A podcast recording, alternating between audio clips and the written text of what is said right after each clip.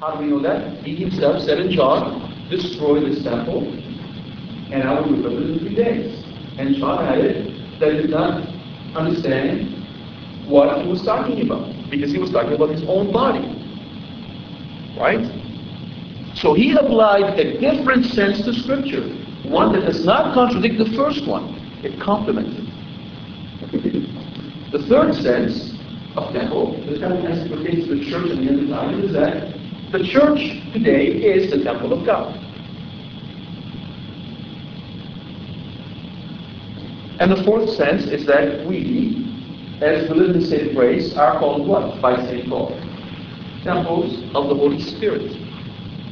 Four senses that harmonizes around that word. Now, what happened to the Temple of Jerusalem in 70 AD? It was destroyed. What happened to the body of Christ? It was destroyed. What is going to, to happen to the church on earth and to the whole universe at the end of time? It will be destroyed. What happens to our bodies when we die? All right. What happened to the body of Christ three days later after he died? What happened to the temple after it was destroyed? It became the church. What will happen to the church at the end of time and to the universe? New creation, a new heaven and a new earth. Church glorious. And what happens to us when we rise in Christ? Glorified body. You see how the four senses of Scripture harmonizes? Harmonize, and they always do. Just that you have to be attentive to them, and you have to be careful as you read Scripture to determine what sense are you actually following them. In most what I'm going to do, and in this whole Bible study, I'm focusing on the literal sense. Why? Because it is the one that we lack most today. We do not have, we've lost the interpretive key that allows us to understand what Luke, Mark, Matthew, John meant when they wrote what they wrote.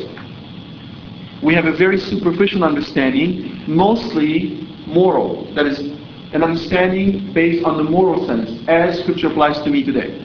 That's the one we're really strong on. But as far as the three other ones, we're fairly weak. We need the first one, as the church reminds us. Okay. Having said that, let's put some context around the writings of St. Luke. Without that context, much of what happens between the angel and Mary remains a mystery to us. A couple of things that I need to remind you of. First of all, we need to understand the notion of a covenant. We pretty much lost that notion. A covenant is an exchange of persons between two families so that the two families become one. Remember when I told you it's about family? It's about family. God created the world in six days and rested on the seventh. Why? Because seven, because to make a covenant is to seven oneself. So on the seventh day, God was entering in a covenant with his creature, effectively raising his creature from the, from the status of creature to sonship. Adam and Eve had entered into the family of God through that covenant. You understand? When a man and a woman are, you know, get married, it is, it is in a contract. Right? It isn't something that I can break especially when they get married front by invoking God's name. What they're saying is that they're saying to each other, we are entering in a covenant with between the two of us and God. It's a three-way party. And we are invoking God's name so that in health and in sickness, in good times and in bad times, we'll remain faithful. Why do we invoke God's name? Because realistically, neither you nor me can trust each other sufficiently to know that we can get through it. But by invoking God's name, we have now said to God, if, number one, we need you to help us be faithful to that covenant, Number two, if we are faithful to the covenant, you will bless us. And number three, if we're not, you will curse us. That is the principle of every covenant. And the curse of God is always medicinal. Its purpose is to bring us back. Sort of what you do when you spank a kid when it's not well behaved. Right? Your purpose is not to destroy the child, but to remind the child that there are consequences to certain behavior so that the child would stop, you know, stealing all the chocolate from the fridge. So the covenant is very important, and there's been num- numerous covenants in the Old Testament. Testament really is the Old Covenant. The New Testament is the New Covenant in the blood of Jesus Christ. That covenantal nature is always linked to marriage. Very much so. And God speaks of Israel in many, many Old Testament texts as his bride. Ezekiel is a good place to see this language. Isaiah, Jeremiah, Amos, a few. The Lord speaks of Israel as his bride. He uses nuptial terms to express the intimacy of relationship between him and his people. St. John of the Cross and St. Teresa of Avila use the same language when they speak of the union of the, the union of a soul with her creator, which is the highest degree of the mystical life. That language pertains to our relationship with God. What is adoration? It is the giving of one's soul to the one whom we're adoring. That is adoration. Very different from veneration, very different from um, um, love. Adoration is the highest gift of oneself. You give your soul. That is the reality that is signified by marriage. Marriage will cease once one of the two die. But that unity of soul to, to, the, to God will never cease. It will remain eternal. And in some cases, there are some who forego marriage to celibate life and a life of uh, priestly call. And really, what they're doing is that they're they're foregoing the temporary and going straight to the permanent. That is why the church is right in stating that the, the, the consecrated life, in a sense, is of, is of higher value than married life. Because of that reality. That they're really foregoing something, they're sacrificing something that is very, very good, which is marriage, but it is temporary, in order to go to the eternal good. And if you have children, you need to encourage them to consider that. It is your duty to help your children see whether God calls them to consecrated life. Because if, He does, it is indeed a great blessing and privilege. So, covenant is very important. We're going to see it in that text. The, the second thing I need to say before we go back to Luke is a good understanding of the historical events that took place prior to Gabriel announcing what he has announced to Mary. Three terms that we need to understand very well. Hebrews, Israelite, and Jews. Today they're used almost exclusively in an interchangeable way. We speak of Israelite Hebrews and Jews as if they're the same people. The reality is that they're not. In the Bible, Hebrews are descendant of Eber, great, great, great, great grandfather of Abraham. Under the biblical genealogy, the descendant of Ishmael the Muslims are Hebrews. Because they go back to Eber. They fall under that genealogical tree. Remember, it's family. Israelites are descendant of Jacob, Israel, the 12 tribes. And Jews are descendant of Judah, the third son of Jacob. Let me repeat that. Hebrews descend from Eber, the forefather to Abraham. Israelites descend from Israel, Jacob, the son of Isaac, the son of Abraham. And Jews descend from Judah, the third son of Israel. Why is that important? For the following reason. A covenant was made with Abraham in which God told him, I will bless, all, all nations shall bless themselves seed, singular. Not plural, singular. That covenant was ratified and repeated with David. When Nathan told David that his kingdom shall last forever. Psalm 2. The Lord said to my Lord, Sit at my right hand side until I make a footstool of all your enemies. Okay. The Lord said to my Lord, Yahweh says to Adonai, Yahweh is God, Adonai is my Lord. Who is David talking about? Who is this Adonai that he's making reference to?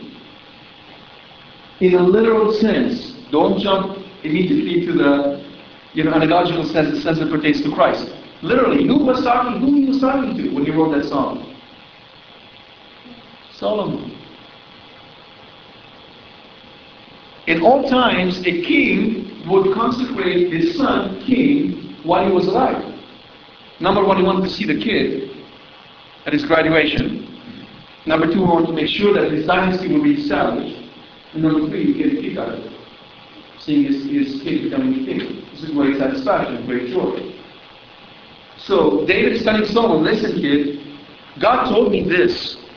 You, because he established, he established my dynasty. The dynasty is not established until the son of the king becomes king. Then it is established.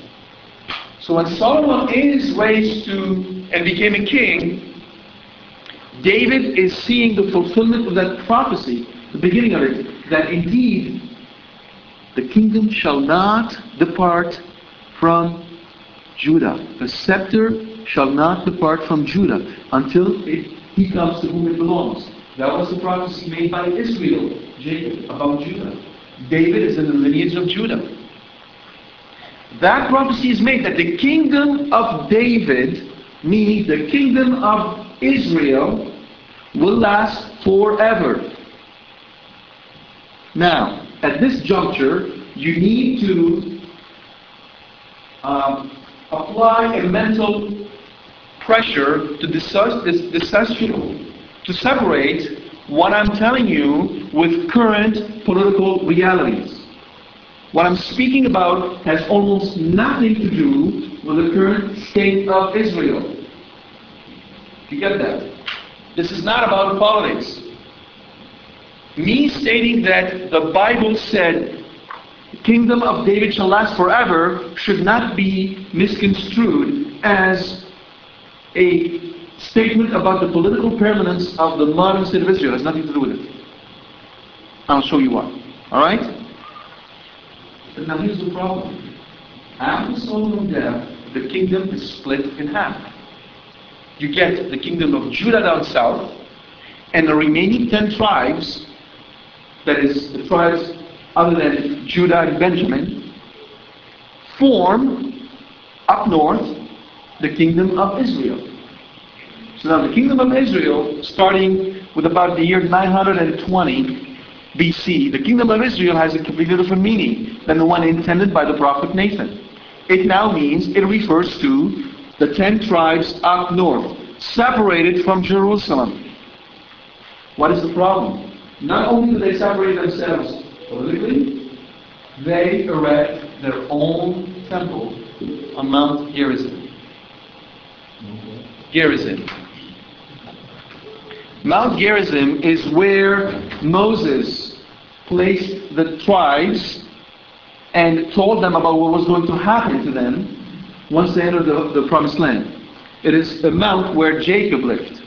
That's why they took on the name Kingdom of Israel, because Jacob, Israel, when he came back from living up with his uncle, met his brother Esau, and being afraid of his brother Esau, went up north. And he lived most of his life north in the promised land. And that's why they called it the Kingdom of Israel. In, in about 722 BC, the Assyrians swooped down and the both of them tribes after stern warnings from the prophets. Return to Jerusalem or else. They don't return to Jerusalem. They continue to worship on Mount Gerizim and they mix the initial sacrifice with sacrifice of pagan gods. Prophets, a string of prophets are sent, a salvo is sent saying, repent or else. And then another uh, series is sent saying, get ready. You need to report it. Assyrians show up, they scoop all ten tribes, deport them, and force them to intermarry with other conquered people. In, in, in, in, around 590, the Babylonians will stoop down on the kingdom of Judah, down south, destroy the temple of Solomon, deport all the, the Jews, but the Jews were allowed to return. The Israelites the remaining ten tribes were not allowed to return. In fact, you could not trace the lineage. You could not trace anybody to an Israelite lineage. Why is that a problem? Because of the covenant made with David, where God said, Your kingdom shall be an everlasting kingdom. And because of the promises and the prophecies made by the prophet saying that the Messiah would come and will restore the kingdom of Israel. Now you tell me, how can you restore a kingdom where you can't tell who belongs to that kingdom? Do you understand the problem? The rabbis and the priests in Jerusalem, they could not make sense of this. How could God restore the kingdom of Israel if we can't tell who is an Israelite? Fast forward, time of Jesus, we have Judah living down south around Jerusalem. We have Samaria, the Samaritans, so-called by the Jews. The Samaritans never called themselves Samaritans. They called themselves Israelites. In the middle, and we have Galileans living up north. That's the political, historical reality that you have to contend with and map it back to the promises made by God that He will restore the kingdom of David, the house of Jacob. You can use those terms interchangeably. If you now go back and read the Gospel of Luke, you will see those terms used over and over and over again. Without that context and bringing to attention, you will just read them and glance over them and they will mean nothing. And you will miss the import and the drama and the tragedy surrounding them. What do you mean you're going to restore the kingdom of Israel? You can't tell who's Israelite anymore. What was their view? What is this thing that they missed? A capital factor. And that is, the kingdom of Israel was to serve a purpose. It was not an end in itself. And its purpose was to bring back the nations to God. That was its purpose. But at the time of Jesus, the temple priesthood had forgotten all about that. They had formed a political temple, a political order, and they were living a cozy life around the temple. Judah was restored, so to speak, and what they were hoping for is that the Messiah would show up, would take a sword, raise an army, kick the Romans out, and restore and expand that political that they had. And that, the restoration they were thinking about. You understand? That's why the prophets were not very much read. Isaiah prophesied of a time when Gentiles would become priests and offer sacrifice. That was sacrilegious to the hearing of the people of his time. Non-Levites, Israelites who are non-Levites, who are not of the tribe of Levi, could not become priests.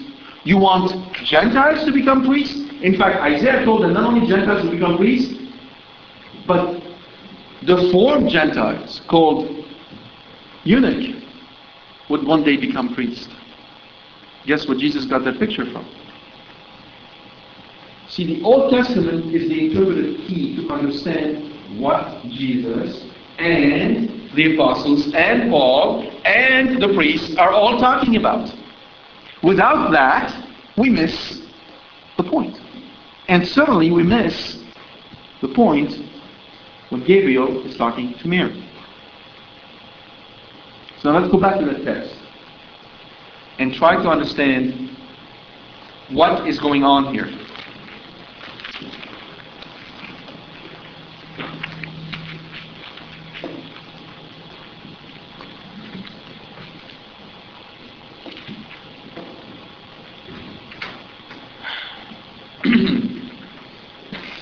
Let's start with, begin with verse 26 in chapter 1.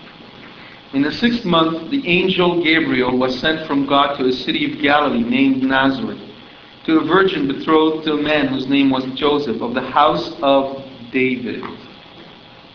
You key on that word now? When he says of the house of, what is the house of David? That's the royal lineage of David. Any Christian of Jewish background reading this would immediately flag that. When he says the house of David, he's bringing back all this context he's just described to you. With the covenant, the prophecy to Abraham, the prophecy to David, the whole historical tragedy, with the split of the kingdom, the deportation, the lost ten tribes, all of that is hiding behind this word, the house of David. And just to give you an example, if I were to say to you today, 9-11, you know how much of a context you can bring back just with those two numbers. That's the same thing that happens here. And we need to train ourselves and study to the point where a word like this immediately evokes the whole context. Then Scripture springs to life. The house of David. And the virgin's name was Mary. And he came to her and said, Hail, full of grace, the Lord is with you. Last week, we spent almost the whole hour on this one verse. Hail, full of grace, the Lord is with you. And I mentioned to you that there are two ways to translate, I mean, there's three ways you can translate that. The first one, which is certainly proper from a Greek grammatical perspective, Right? The Greek is chaire kecharitomene, which means rejoice. And in the literal sense, in the minimal sense, would be highly favored one. So if you were trying to do a literal translation, you can translate it, rejoice, highly favored one, and that certainly would be correct grammatically. The maximalist sense would be something akin to rejoice, oh, um,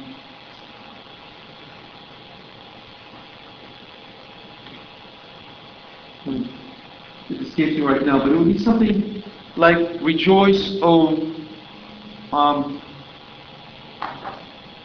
well, anyway, the translation full of grace, which comes to us from St. Jerome, captures the meaning, even though it may not be very, completely precise. And I'm going to show you why today using the text. Last week, I spent all my time going back through text in the Old Testament, pointing to you how you can read that text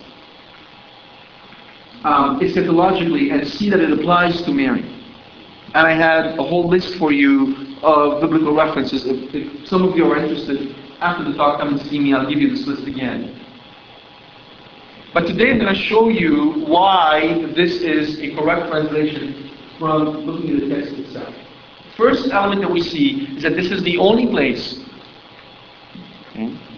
in which an angel speaks to a human being and give this human being a title. Okay? There are a number of places where God changed the name of an individual.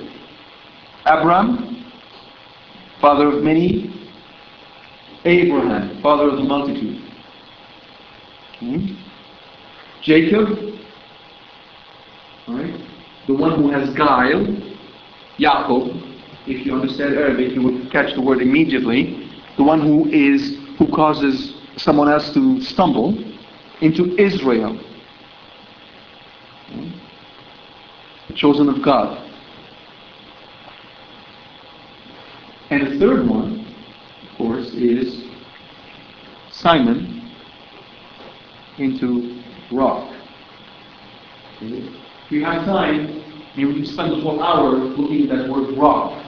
What I'll tell you about rock and why it is important is because there are many names and many, I mean, Yeshua, Savior, was given to quite a few children. Rock was never given to any Jewish boy or any Israelite. Abraham is called rock once, and other than that, God is called rock. Go read the Psalms. My Lord, my God, my rock, my salvation. God is the rock of Israel. So when Jesus gave that title to Peter, rock, the apostles standing around him immediately understood what he was doing. It was huge. Okay? Uh, pun unintended. I didn't mean that the rock was huge. Anyhow. Okay. So, here we have an angel saluting a creature and not calling her by her name, but by a title.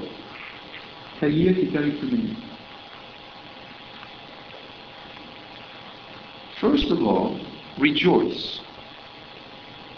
That is stated in the imperative, almost like an order. Now let me ask you a question. Can you order somebody to rejoice? Go ahead, rejoice. Good luck. So what's Gabriel doing here? You know, ordering Mary to rejoice. What, what is he doing? Is he lacking in psychology? There's another way in which we use imperative. Right? When we are expressing admiration. Right? When we express admiration, we use imperative. That is precisely what is speaking. I'm going to show you that through the text. Gabriel sees Mary. He doesn't see her with human eyes. He sees her with spiritual eyes, the eyes of one who contemplates divinity. And what he sees in her is the masterpiece of creation. And he lacks words to express it. These words he used, even when we say, Hail, full of grace, these words fail to capture who Mary is. It's just an approximation. In fact, Pope Leo XIII said that not even Mary can understand the dignity to which God elevated her. Only God does. I'm going to give you a little glimpse of that dignity. Notice how, what he says to her. Rejoice, hail full of grace, the Lord is with you. This is not a salutation. He's not saying to her, hail full of grace, peace be with you. He is explaining why he is in admiration. Because the Lord is with her. Not now, not for that one moment, but permanently with.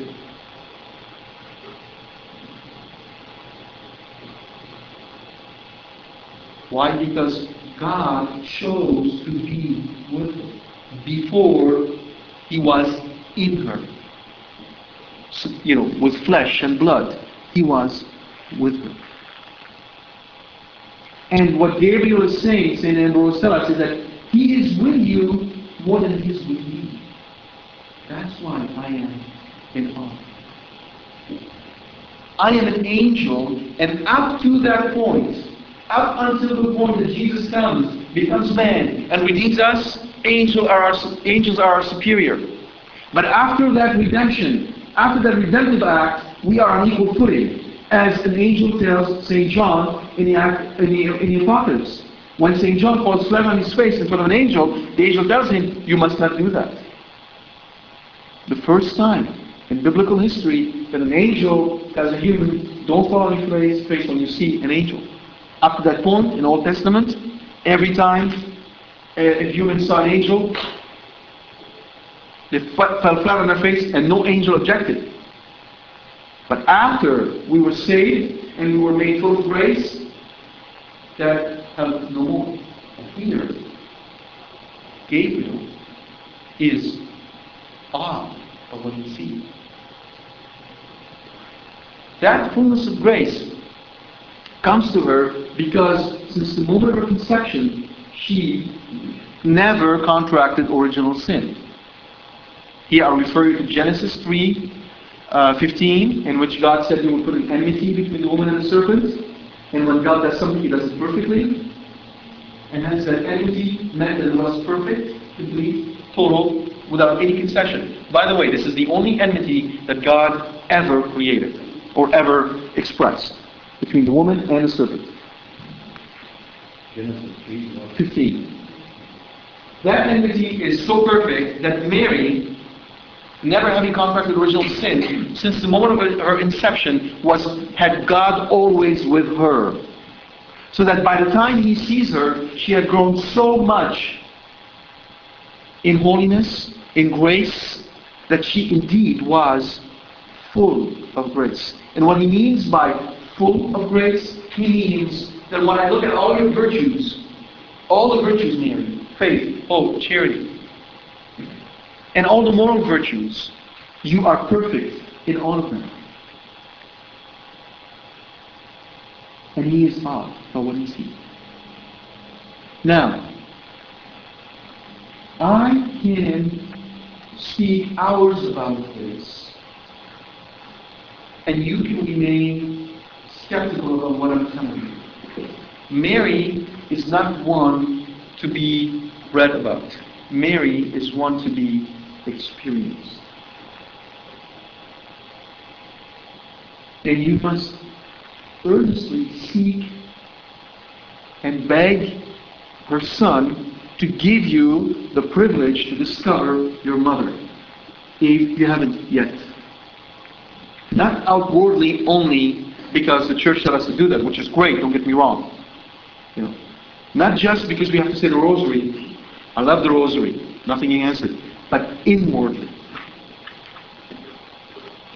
Beg the Lord to make Mary more real to you than the bench on which you're sitting.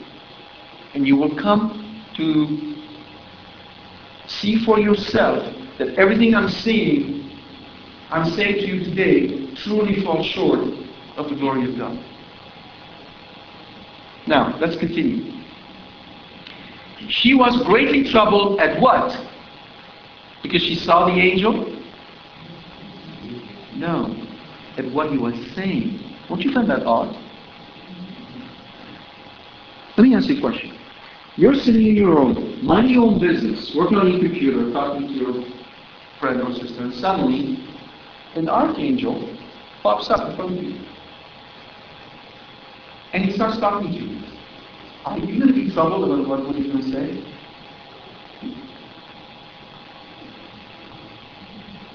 I'm just asking this question. Just put yourself in that situation. You're sitting in your room, doing whatever. Gabriel, the archangel, shows up. How do you think you're going to react? Well, we have a good example before us. A man who's righteous before God. Blameless. His name is Zechariah. That was a holy man. He was at the temple. And then and tell us they were both, meaning Elizabeth and Zechariah, righteous before God, walking in all the commandments and ordinances of the Lord blameless. How many of us can say that? How many of us can we have somebody when we die say this about us? And I'm talking about two people who don't have the sacraments. I mean, just see their stature. These are athletes in the faith. You're talking about, you know, superstar here. Gabriel appears to Zechariah. And what happens to him? And there appeared to him an angel of the Lord standing on the right side of the altar of incense. And Zechariah was troubled, the same word, when he saw him, and fear fell upon him. That's exhibit A for all of us. That's what will happen. Okay? What happens with Mary? Notice the difference. She was greatly troubled. There was no fear at what? At his saying. Why? Because he addressed her in this way. So now, suppose an angel shows up and says to you, You are you are such a great saint in the eyes of God. If you're truly humble, if you're truly living a life of faith, how do you think you know react? Right? But there is no Satanas, you know. This is uh, uh, the, the, devil appearing in as, as an angel of. I mean, what are you going to do? You're going to push it away, right? That's Mary's reaction in a sense. That's why she's troubled. She's troubled because that salutation coming from an angel. Because remember, if, if, if let's say I say to you, oh, your kid is really smart, you might be happy and, and, and you, you might like it, right? But let's say Einstein walks by and says to you, this is the smartest kid I've ever saw. Now, I said what Einstein said. Does it carry the same weight? Doesn't, right? Why? Because of who's saying it. Who's calling Mary full of grace? An angel. So of course she's going to be troubled. And what he's saying, notice, and she doesn't even react that the angel is here, which leads me to believe that to a certain degree she must have been familiar with angelic apparition. Must have been the first one. Because she reacts as if, you know, she'd seen an angel before. If you pay attention to the text. Luke very subtly tells us she only reacted about what he said, not that he just appeared. Right? Which tells you her degree of holiness. For not to be afraid and fall on your face because an angel appears to you is to be free from all sin. Right? Now, and the angel said to her, Do not be afraid, Mary, for you have found favor with God, and behold, you will conceive in your womb and bear a son, and you shall call his name Jesus. Saint Augustine asks the following question If Mary is full of grace, it means that she's never never, ever lost favor with God. Make sense? If she's this perfect creature that was never under the same sin, it means that she never lost God's favor. Why is it that Gabriel is telling her, you found favor with God? See the problem? Which is also why I do not subscribe to the uh, rejoice highly favored one? Because there it makes even less sense. Rejoice, highly favored one, you have found favor with God. Well, how could I be highly favored if I just found favor with God? Okay? Question is, if Mary is this perfect being who never ever lost the friendship of God, God has always been with her, how could she have lost favor? Unless, of course, that favor that she has found, that she has received, is not for her, for us. You understand? The favor that she is about to receive is not about her personal sanctity. It is about her mission in the world. She is called to be Theotokos, Mother of God, for the salvation of the world. You understand? That's why she had found favor. Her personal holiness is what enables her to carry on the mission for the rest of us. That's why we say that Mary interceded for us from the beginning. That's why we say Mary in her person represents the church, the first to believe. That's why we say that the mission of Jesus Christ is intimately linked to that of his mother. Not, not because Jesus absolutely needed Mary. God needs no one. But because he wanted it to be this case. This is how he wanted to be because he is a loving God and a loving Son. That is the immensity of the mystery of the incarnation. That God can love as a Son. That God wanted a mom.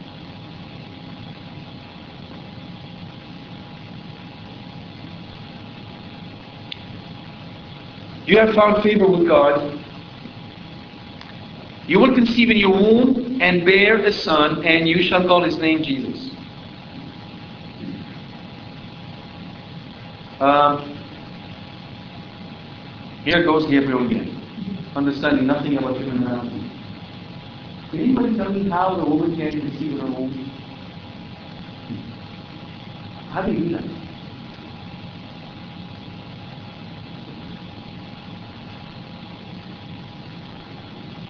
Here we go. We have a bunch of women. Try it. On your own. No luck. You will conceive in your womb. How could you do that? You see the language? It's very odd.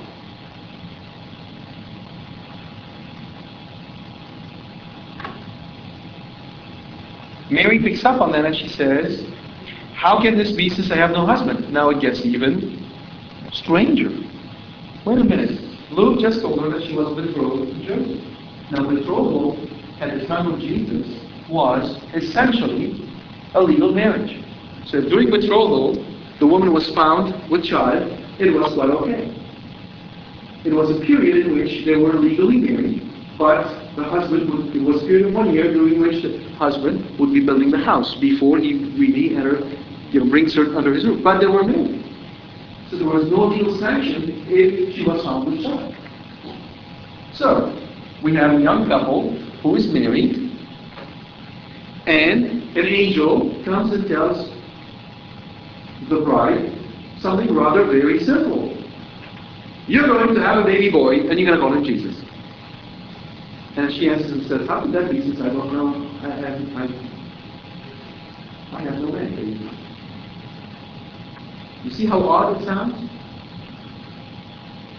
How could that be since I know not men? Why would she say that if she was in a marital relationship with Joseph? It makes no sense. Do you understand how odd it sounds? She's married. If you're married, you're going to have kids. In the time of Jesus, a kid is always a blessing. So, what's the big deal? And besides, why is Gabriel coming down from heaven to tell her that she's going to have a baby boy and she's going to call him Jesus? And that's all there is to it. It was all about that relationship between her and Joseph. It makes no sense. The only way to understand this is to understand that Mary had consecrated herself to God completely. Then the answer makes sense. I mean, then the question makes sense. Because now she's faced with a dilemma. I consecrated myself entirely to God, and I have decided not to know man. Explain to me how can this be reconciled with my mission, with my calling? And he does, which is another amazing thing. One of the few places in which an angel complies to a question by human. Notice who is in control here. Notice who's asking questions and who's supplying answers. In the case of Zechariah, Zechariah says, Hey, listen, I'm 90 years old. My wife is just the same. You tell me that I'm a boy. Right? And what happens? Does he answer them? Says, Zechariah, don't worry. God can do anything. You know, I am Gabriel who stand before God. And because you have not believed the word I told you, okay, you won't be able to speak until this happens. Whoa. And here's Mary saying, okay, explain that to me. How did this happen? And he gladly explained. You need to appreciate who is higher than who here. You need to realize the dignity of this woman, this very young girl, probably not older than 16, who is interrogating an archangel who stands before the very face of God. And he's complying with her questions and answering. I also want to point out to you that don't allow yourself, don't be lulled into thinking of Mary as this, you know, very gentle mom. You know, this century, if this century did anything, is poison our minds and turning moms into brainless women. Oh, you don't have a job. What? That means you can't think. Oh, you're just a mom. Don't allow that to happen to you. Don't think, never think of Mary as this, you know. There's a of a problem with our piety sometimes in the way we represent her. And that's it. Remember, she had never contracted original sin. Do you know what that means from for her intelligence, her will, her wisdom, the depth of understanding she has? Realize that. You're dealing with a very, very experienced and wise theologian. What is theology? It is the science of God. It is one thing, one thing to know something about God by studying Scripture. It is an all together. It's a, it's a different thing to know something about God by experiencing God. You're dealing with a very brilliant and capable mind. And I would suggest to you, as woman, that you ought to take Mary as your model. The church calls you. It is your duty to explain the faith and pass it on. Don't think that theology is the domain of men. Oh yeah, writing expert stuff and, and, and, and, and writing in a very complicated way, maybe the expert of Greek theologians, but knowing about God has always been an expertise that women develop more so than men. If nothing else, those of you who had the blessing of carrying a child in your womb have a very deep understanding of prayer. Contemplative prayer is, is exactly like pregnancy. You have a baby in your womb, the baby's growing, you're not doing anything to make the baby grow. You know, you, let them, you know, you can do push-ups as much as you want, the baby won't grow one inch more than what the baby needs to grow. You're receptive to a presence in you that is not you, you're attentive to it, and you let something happen to you. Guess what? Those are the elements of prayer. Men have a much harder problem with it because men go to prayer the way they go to, you know, construction. Alright, where's the hammer? Where's the tool I'm supposed to? Give me the plan, let's go. And God is saying, no, no, no, no, you just have to sit. Sit? Yeah, just sit. What, what do you mean sit? What, hey, I need my performance evaluation here. Just sit and be still and know that I am God. Don't reduce Mary to some sort of little figurine.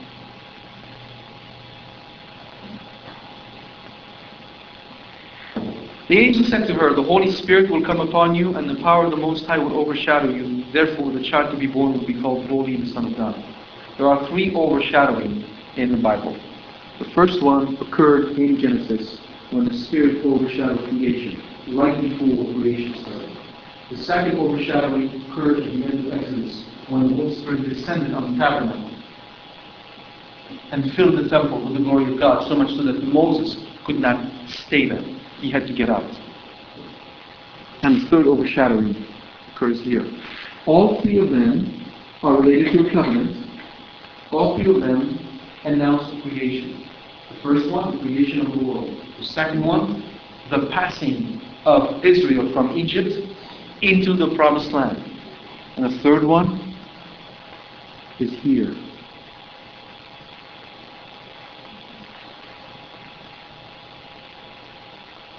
All right. Now, I glossed over one thing. I want to come back, go back to it, point out to. And the Lord God. All right. Yeah. Do not be afraid, Mary, for you have found favor with God, and behold, you will conceive in your womb and bear a son, and you shall call his name Jesus. He will be great, and he will be called the Son of the Most High, and the Lord God will give to him the throne of his father David. You notice that? You caught that? Father David. Go back to Psalm 2. The Lord said to my Lord.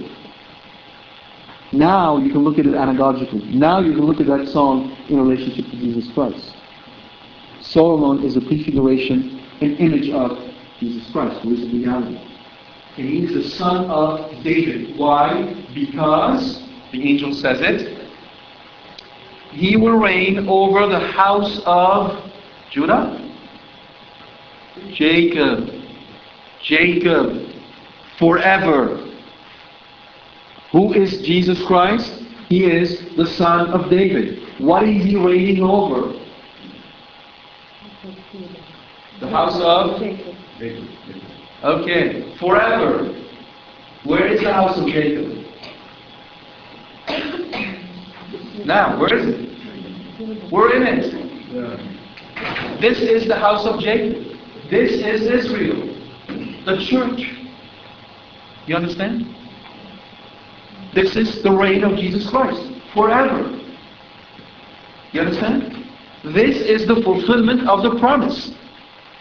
We live it. That's what it means. Now, how can this be since I have no husband? I gave you the literal meaning first. How could this be since I have no husband? But what Mary... Now, let's look at it eschatologically as it pertains to the temple and to the church. What is Mary the symbol of? Israel. And now Israel is asking, how could this be since I have no husband? Meaning what? Meaning that since the break of the kingdom, the covenant is broken, and I'm left without a husband. I'm not in marital relationship with God.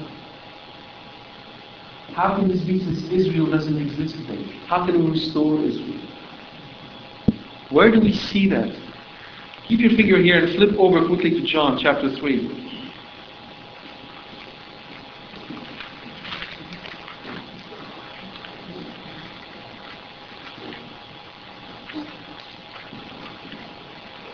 sorry, 4.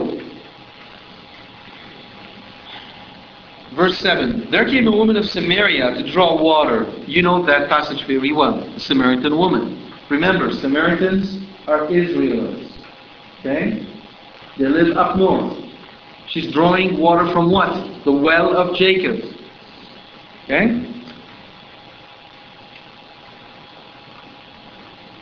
And Jesus said to her, Give me a drink. How is it that you, a Jew, ask a drink of me, a woman of Samaria? For Jews have no dealing with Samaritans. Woman, Jesus answered her, If you knew the gift of God and who it, is, who it is that is saying to you, Give me a drink, you would have asked him, and he would have given you living water. Okay? And then keep on, keep, you know, if we drop down to uh, verse 16, Jesus said to her, Go call your husband and come here. The woman answered him, I have no husband. Jesus said to her, You're right in saying I have no husband, for you have had five husbands, and he whom you now have is not your husband. The common understanding of the he whom you now have is that she's living in an extramarital relationship with some guy. The he percent is that that he points to Jesus. He whom you now have is not your husband. Do you understand? The Samaritan woman represents Israel. All of Israel. Israel is out of that marital bondage with marital bond with her husband, the Lord. And Jesus is saying that you have said rightly. He whom you now have is not your husband. And I have come to bring you back in. It's an echo of the question that Mary put to the angel. How can this be since I have no husband? Eschatologically, from the sense of Israel, Israel is saying, How could that be, Lord? I have no husband. I'm not in a covenantal relationship with you.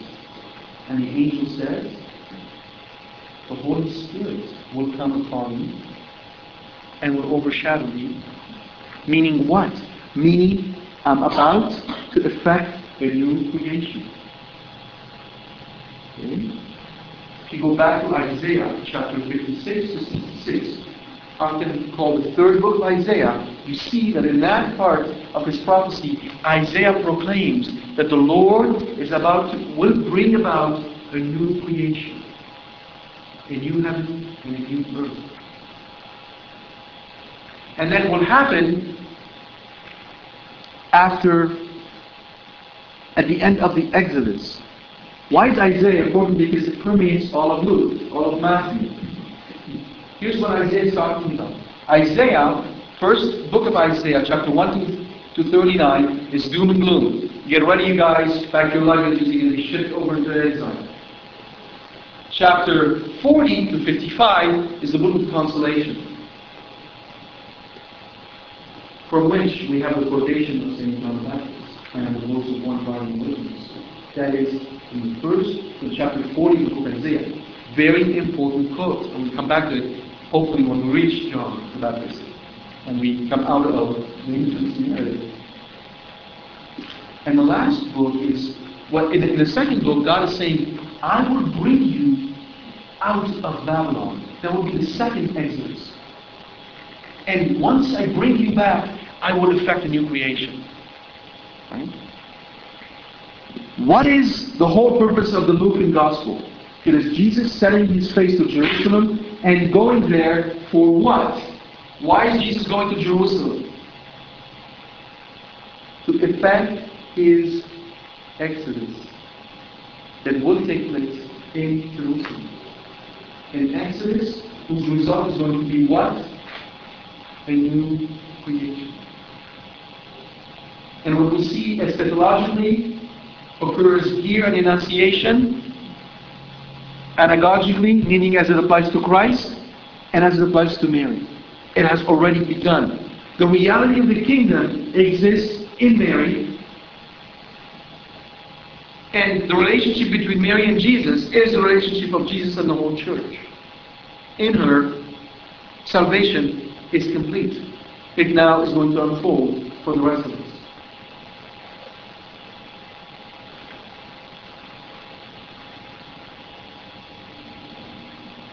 And behold, your kinswoman Elizabeth in her old age has also conceived a son, and this is the sixth month with whom with with her who was called barren, for with God nothing will be impossible.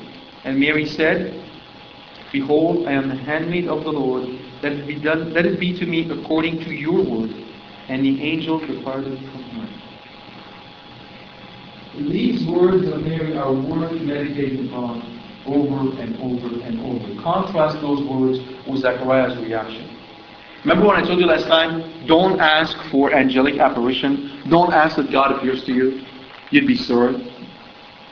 Here's Zechariah. An angel appears to him.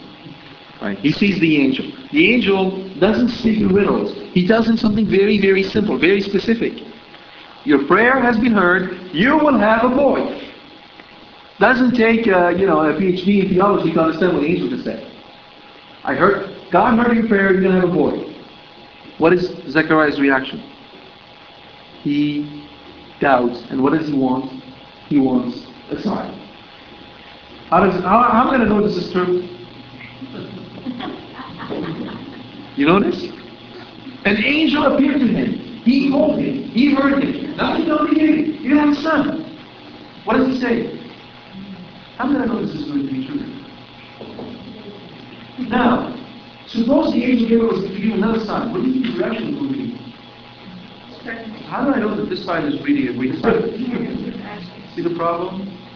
Faith is an act of the will based upon love of God. It isn't something that requires proof. It is something that will put God to the test. Because no matter how many proofs God gives us, even if the Holy Blessed Trinity were to appear before us, if we choose to doubt, we would. Contrast that with Mary's reaction. The, angel is telling her something way more difficult